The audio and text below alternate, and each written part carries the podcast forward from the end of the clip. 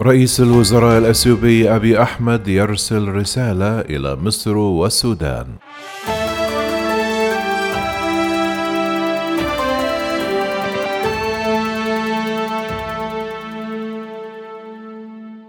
بعث رئيس الوزراء الأثيوبي رسالة باللغة العربية إلى مصر والسودان أكد فيها أنه لن يكون هناك ضرر للدولتين جراء سد النهضة بل سيكون مصدرا للتعاون. قال رئيس الوزراء الأثيوبي على حسابه الرسمي على تويتر اليوم الجمعة باللغة العربية يمكن أن يكون سد النهضة الأثيوبي مصدرا للتعاون لدولنا الثلاث وأبعد.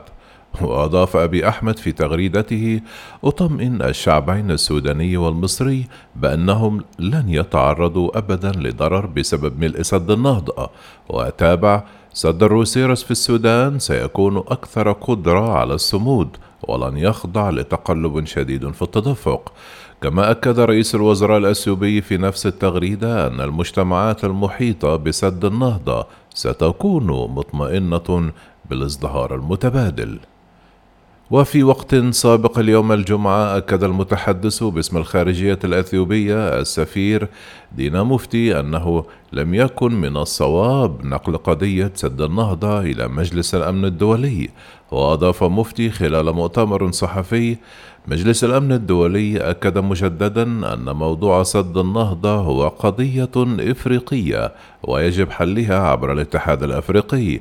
كما أعرب المتحدث باسم الخارجية الأثيوبية عن شكر وتقدير بلاده لجميع دول أعضاء مجلس الأمن الدولي التي تفهمت قضية سد النهضة باعتبارها قضية فنية تنموية وليست سياسية. وكان وزير الري والطاقة الأثيوبي سيلشي بيكلي قال إن بلاده شاركت في مفاوضات سد النهضة بحسن نية للتوصل إلى نتيجة ترضي كل الأطراف. وقال سيلشي بقلي خلال الاجتماع بجلسة مجلس الأمن الدولي إن مناقشة سد النهضة بمجلس الأمن الدولي تضيع موارد ووقت مجلس الأمن.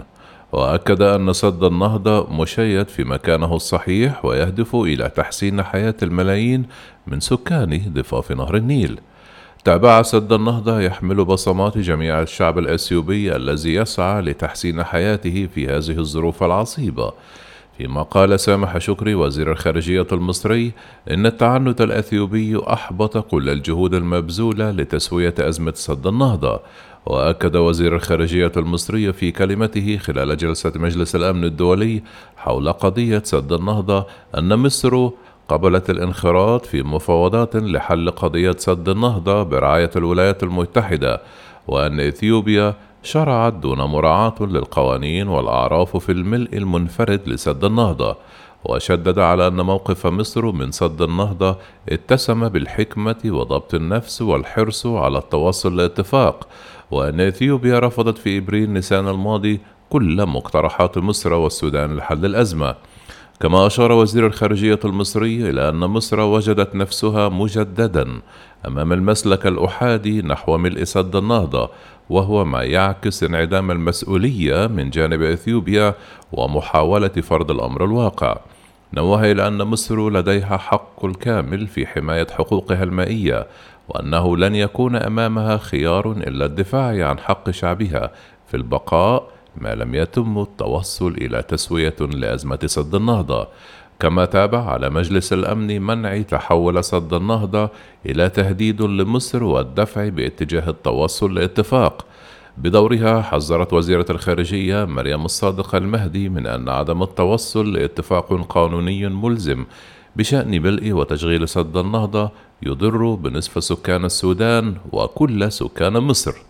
قالت خلال كلمتها بمجلس الأمن الدولي إن قضية سد النهضة الأثيوبي تمثل مسألة بالغة الأهمية للسودان ونعرب عن تقديرنا لدور الاتحاد الإفريقي في عملية التفاوض ونؤكد أهمية ايجاد حل عادل ومنصف ترضيه جميع الأطراف.